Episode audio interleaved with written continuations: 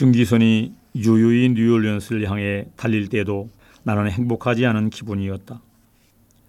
가판 위에서 춤이라도 춰야 마땅한데 그럴 생각도 들지 않았던 것 같다. 그렇게 먼 길을 달려 나를 찾아오준 이 신사에게 고마운 마음조차 들지 않았던 듯하다. 파이프에 불이라도 붙여드리고 조용히 옆에 있다가 손짓만 해도 당장 달려가야 했을지도 모르지만 그렇지도 않았던 것 같다. 뭐 당신의 기분이 어쨌든 그것은 중요하지 않다. 우리는 뉴올리언스에서 이틀을 묵었다. 나는 그곳에 머무는 동안 프리먼이 운영하는 노예 수용소와 포드가 나를 구입한 방의 위치를 알려주었다. 그러다 우연히 길거리에서 프리먼과 마주쳤는데 일부러 아는 척할 필요도 없는 인간이라는 생각이 들었다. 점잖은 시민들에게 들은 바에 따르면 티오필러스는 밑바닥까지 내려간 비참한 인간 말종, 완전히 망가지고 악평만 자자한 불량배였다. 우리는 서기관을 찾아가 순례 상원 의원이 쓴 편지를 건네주었다.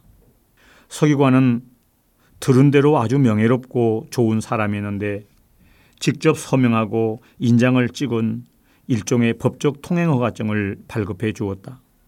그 속에는 서기관이 내 외모를 묘사한 부분도 있었는데 여기에 소개해도 좋을 것 같다.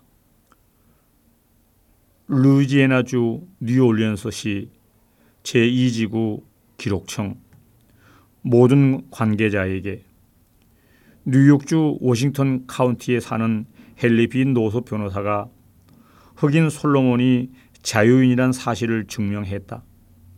솔로몬은 나이 42세 가량, 신장은 170cm 정도, 곱슬머리에 젓갈색 눈을 가진 몰라토로, 고향은 뉴욕주이다. 상기 노섭은 상기 솔로몬을 데리고 남부 길을 이용해 고향으로 귀환하는 중이므로 우리 시 당국은 상기 솔로몬이 특별한 불법 행동을 하지 않는다면 무사 통과를 요청하는 바이다. 1853년 1월 7일 뉴올리언스시 서기관 T.H. 제노와 우리는 8일에 기차를 타고 폰차트레인 호수에 도착했고 얼마 지나지 않아 찰스턴에 이르렀다. 여기에 증기선을 타고 통행세를 내려고 하는데 세관원이 노수 변호사를 따로 부르더니 왜 하인을 등록하지 않았느냐고 물었다. 노수 변호사는 하인이 아니라고 대답하면서 뉴욕 주지사의 대리인으로서 노예로 살던 뉴욕주 자유시민을 구출해 가는 길이니까 등록을 할 생각도 없고 의향도 없노라고 딱 잘라 말했다. 노수 변호사가 단호하게 대처하는 것을 보니 앞으로 찰스턴 관리인들에게 계속 오해를 사더라도 특별한 어려움이 없이 풀어나갈 수 있을 것 같았다. 한참 후에야 우리는 통행 허가를 받았고 리차몬드를 지날 때는 구딘의 수용소도 스쳐 지나갔다. 그렇게 해서 1853년 1월 17일에 워싱턴에 도착했다. 우리는 워싱턴의 버치와 랜드원이 아직도 살고 있다는 사실을 확인하고 워싱턴 경찰에 제임스 H. 버치를 고발하는 고소장을 제출했다. 버치는 고다드 판사가 발부한 영장으로 체포되었으며 맨슬 판사는 그에게 보석금 3천 달러를 책정했다. 체포된 순간 무척 겁에 질려 벌벌 떨던 버치는 루이지애나 에비뉴의 판사실에 도착해 정확한 고소 내용을 알기도 전에 경관에게 벤처민 오 셰클스를 불러달라고 애원했다. 셰클스는 17년 동안 노예 상인으로 일한 남자로 버치의 예전 사업 동료이다. 이 셰클스가 버치의 보석금을 치렀다. 1월 18일 10시 정각에 양측이 법정에 섰다. 체이스 오하이오 상원 의원과 샌디 힐의 오빌 클라크 씨, 노섭 변호사가 원고 측 대리인이었고 조지프 H. 보데들리가 피고 측 대리인이었다.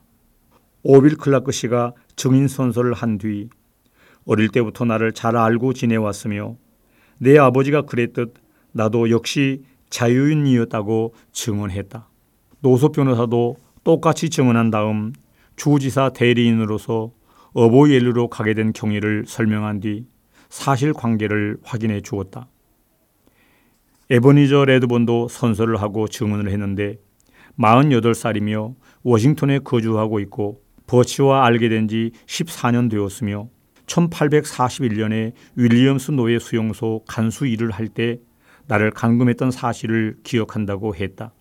그러자 피고 측 대리인도 1841년 봄에 내가 버치의 수용소에 감금되었다는 사실을 인정했다. 벤저민 오 셰클스가 피고 측 증인으로 나섰다. 우락부락하고 덩치가 상당히 큰 남자로 독자들도 피고 측 변호사의 첫 질문에 그가 어떻게 대답했는지를 들으면 금세 어떤 인물인지 알 수 있을 것이다. 피고 측 변호사가 태어난 곳을 물었을 때 셰클스는 건들건들한 태도로 바로 이렇게 대답했다. 뉴욕주 온타리오 카운티에서 태어났습니다. 무려 6kg이었다니까요. 벤저민은 대단한 아기였다. 셰클스는 1841년 워싱턴에서 스팀보트 호텔을 운영했는데 그해 봄에 거기에서 나를 봤노라고 증언했다. 그러면서 두 남자가 말하는 걸 들었던 얘기를 하려는데 체이스 상원 의원이 제3자의 말은 증거로 부적합하다는 이유로 이의를 제기했다. 하지만 판사가 기각했고 셰클스는 증언을 계속했다. 어떤 남자 둘이 호텔로 들어오더니 흑인을 팔고 싶다고 말했으며 버치와 협상을 벌였고 두 남자는 조지아주에서 왔다고 했지만 정확히 어느 마을인지는 기억나지 않으며 그 남자들이 데려온 흑인이 벽돌공에 바이올린도 잘 켠다고 하니까 버치가 사겠다 했고 두 남자가 데리고 들어온 흑인이 바로 나라는 말이었다. 심지어 세클스는 내가 내 입으로 직접 조지아에서 나고 자랐으며 두 남자 중 한 명이 내 주인이라는 말까지 했다고 증언했다. 더구나 내가 주인과 헤어지기 아쉬워서 눈물을 쏟아놓으라는 말까지 했다. 그런데 오히려 내가 주인에게 나를 팔아야 한다며 고집을 부렸다고 했다. 그 주인이 도박과 음주에 빠져 있었기 때문이라나? 셰크스 증언은 계속되었고 법원 심리 기록에 담긴 자세한 내용은 다음과 같다. 버치가 그 흑인에게 늘 하던 질문을 하면서 남부로 팔아버릴 거라는 말도 했어요. 그런데 원래 남부로 가고 싶었다면서 좋아했어요. 내가 알기로는 버치가 650달러를 줬을 거요. 이름은 뭔지 모르겠으나 솔로몬은 아니었을 것입니다. 두 남자 이름도 기억나지 않고요.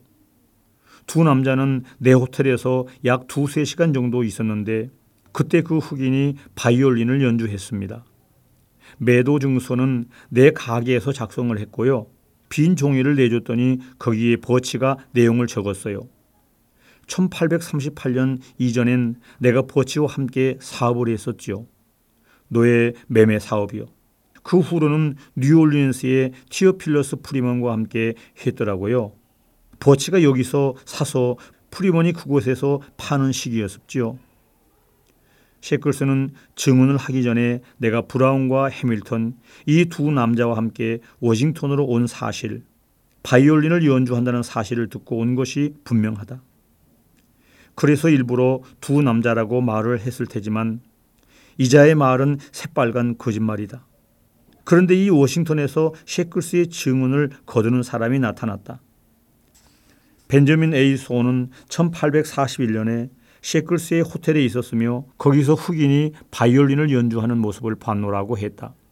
주인이 흑인을 팔려고 내놨다고 셰클스가 말해 주었어요. 주인이 팔고 싶다고 하는 소리를 직접 듣기도 했지요. 그 흑인도 자기는 노예라고 했습니다. 돈을 건네는 모습은 직접 보지 못했습니다.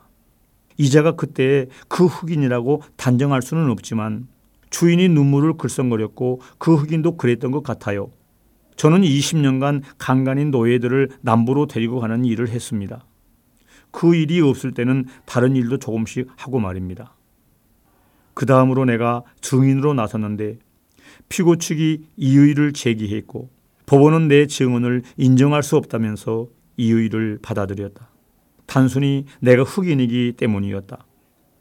내가 뉴욕주 자유시민이라는 사실은 쟁점화되지도 못했다. 셰클스가 매도 증서 작성에 대해 증언을 하는 바람에 버치가 불려나왔고 그 증서만 증거로 제출하면 셰클스와 소원의 증언은 입증되는 것이었었다.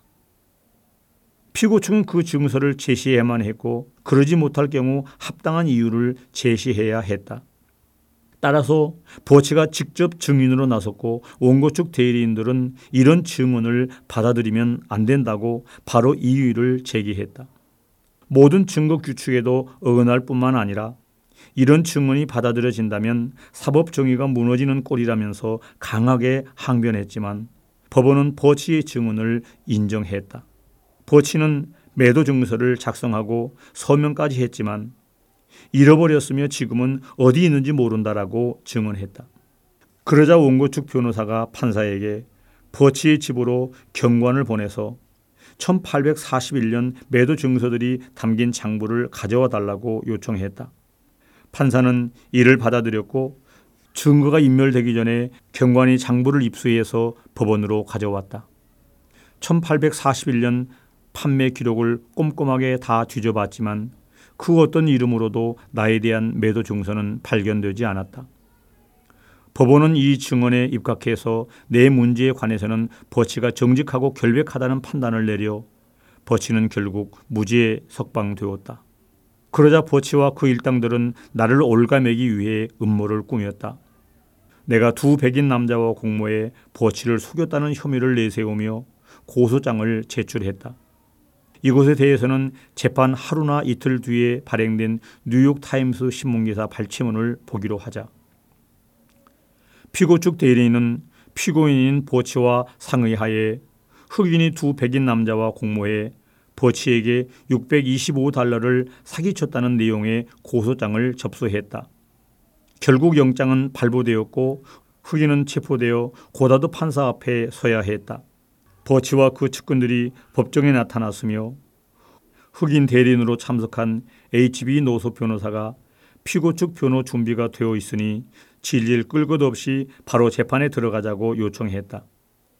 그러자 버치가 셰클스와 함께 잠깐 상의한 끝에 이 사건을 길게 끌 생각 없으니 고소를 취하하겠다고 했다. 피고 측 대리인은 원고가 고소를 취하하는 데 있어 피고가 그 어떤 동의나 요구를 하지 않았음을 강조했다. 보치는 판사에게 고소장과 영장을 다시 돌려달라고 요청했으며 그 요청이 받아들여졌다. 피고 측 대리인은 즉시 이의를 제기하며 고소장과 영장은 법원 해당 절차에 따라 법원 기록물로 남겨놓아야 한다고 주장했다. 버치는 고소장과 영장을 되돌려 주었으며 법원은 고소인의 요청에 의한 소송 취하를 선언하고 서류를 보관했다. 아마 세상에는 노예상의 말을 더 믿는 사람도 존재할 것이다. 이런 사람들은 내 말보다 노예상의 말을 훨씬 더 무게감 있게 받아들이리라. 나는 이리저리 짓밟히는 천한 흑인이자 내 목소리에 아무도 귀 기울여 주는 자 없는 초라한 사람이지만 진실을 알고 내 말에 책임을 지는 사람으로 엄숙하게 인간과 신 앞에 맹세한다. 내가 나를 팔려는 사람들과 직접적이든 간접적이든 공모를 벌였다거나 워싱턴에 온 이유와 윌리엄스 노예 수용소에 갇힌 이유가 내가 말한 것과 완전히 다르다는 주장은 모두 날조된 거짓말이다. 나는 워싱턴에서 단 한 번도 바이올린을 연주하지 않았다. 스팀보트 호텔은 근처도 가보지 않았으며 지난 1월 전까지만 해도 손이나 셰클스는 얼굴도 본 적이 없다. 노예상 3명이서 되는 대로 내뱉은 비열하고 근거도 없는 엉터리 거짓말일 뿐이다. 그자들의 말이 진실이라면 내가 왜 굳이 버치를 고소하고 자유를 향해 내딛던 발걸음을 돌렸겠는가? 보치를 찾기보다 차라리 피해 다녀야 하지 않았겠는가? 내 입장만 곤란해질 일이었다면 피해 가지 않았겠는가? 고향으로 돌아가서 그렇게나 원하고 염원하던 가족들을 만날 생각에 한창 들떠 있던 상황에서 내가 뭐하러 위험을 자청하겠는가? 보치와 그 일당들이 짓거린 말들 중에 약간의 진실이라도 섞여 있었다면 내가 유죄 선고를 받을 수도 있을 텐데 말이다. 나는 안간힘을 써서 버치를 찾아냈고 나를 납치한 죄로 법정에 세웠다. 가족들과의 만남도 미룬 채 이렇게 할 수 있었던 것은 순전히 버치가 내게 했던 잘못된 행위에 대한 분노의 법의 심판을 받게 하겠다는 정의감 때문이었건만 버치는 이런 식으로 무죄 방면되고 말았다. 인간의 재판은 잘도 벗어났지만 아직 더 높은 곳에 재판이 남아 있다. 그곳에서는 그자의 거짓 증언이 전혀 먹히지 않을 테고 나 역시 그 마지막 재판에서 제대로 판결을 받고 싶다. 우리는 1월 20일에 워싱턴을 떠나서 필라델피아, 뉴욕, 올보니아를 거쳐 21일 밤에 샌디힐에 도착했다. 익숙한 풍경과 오랜 친구들로 둘러싸이자 내 가슴에는 행복이 넘쳐 흘렀다. 다음 날 아침 나는 지인 몇 명과 함께 앤과 아이들이 살고 있는 글렌즈 폴스로 갔다. 아늑한 집 안으로 들어서자 제일 먼저 마거릿이 나왔다. 딸은 아버지를 알아보지 못했다. 내가 떠났을 무렵에 마거릿은 장난감을 갖고 놀던 일곱 살짜리 수다쟁이 꼬마였는데 어느새 성숙한 여인으로 자라 결혼까지 해서 눈이 맑은 한 청년이 옆에 서 있었다. 거기다 억울하게 노예가 된 불쌍한 할아버지를 잊지 말라는 뜻으로 손자 이름을 솔로몬 노섭 스톤턴이라고 지었다고 했다. 내가 누구인지 밝히자 마거릿은 감정이 북받쳐 말을 잇지 못했다. 엘리자베스가 이내 방으로 들어왔고 앤이 호텔에서 연락을 받고 달려왔다. 다들 내 목에 매달려 한참을 울었다. 이후 벌어진 일은 독자의 상상에 맡기겠다. 격렬한 감정들이 가라앉자 우리는 토닥거리며 방 안에 따뜻한 온기를 내뿜는 벽난로 앞에 옹기종기 앉아 그간 나누지 못한 이야기를 했다. 우리가 떨어져 지낸 동안 느꼈던 희망, 두려움, 각자가 겪은 괴로움, 시련, 난관들을 모두 다 털어놓았다. 알론조는 서부에서 일하느라 집에 없었다. 얼마 전에 제 어머니에게 이제 곧 아버지의 자유를 살 돈이 다 모일 거라는 편지를 보내왔다고 했다. 그것이 어릴 적부터 알론조의 유일한 목표였다는 것이다. 가족들은 내가 노예로 잡혀 있다는 걸 알고 있었다. 내가 배에서 보낸 편지와 클레멘스 레이 덕분이었다. 허나 내가 정확히 어디에 붙잡혀 있는지는 베스가 보낸 편지를 본 뒤에야 알았다. 아내 말이 언젠가는 엘리자베스와 마거릿이 학교에서 돌아와 슬프게 울더란다. 아내가 그 이유를 물으니 지리 시간에 목화밭에서 일하는 노예와 그 노예를 채찍질하는 감독관이 그려진 사파를 보고는 아버지도 저렇게 고생할 것 같아서 운다고 대답했단다. 사실 남부에서는 그런 것이 현실이었다. 이렇게 우리 가족은 수많은 일화를 얘기하면서 그동안에 쌓인 회포를 풀었다. 가족들이 나를 12년 동안 잊지 않고 계속 기억하고 있었다는 사실을 알려주는 일화들이지만 독자들에게는 별다른 흥미거리가 되지 않을지도 모르겠다. 이제 내 이야기는 이것으로 끝이다. 노예 제도에 관해 더는 할 말이 없다. 이 책을 읽는 독자들은 그 희한한 제도에 대해 저마다 느낀 것이 있을 것이다. 솔직히 말해 다른 주의 상황이 어떤지는 모른다. 하지만 레드강 지역의 상황은 이 책에 적힌 것과 조금도 다르지 않다. 어떠한 거짓이나 과장도 없는 현실 그대로다.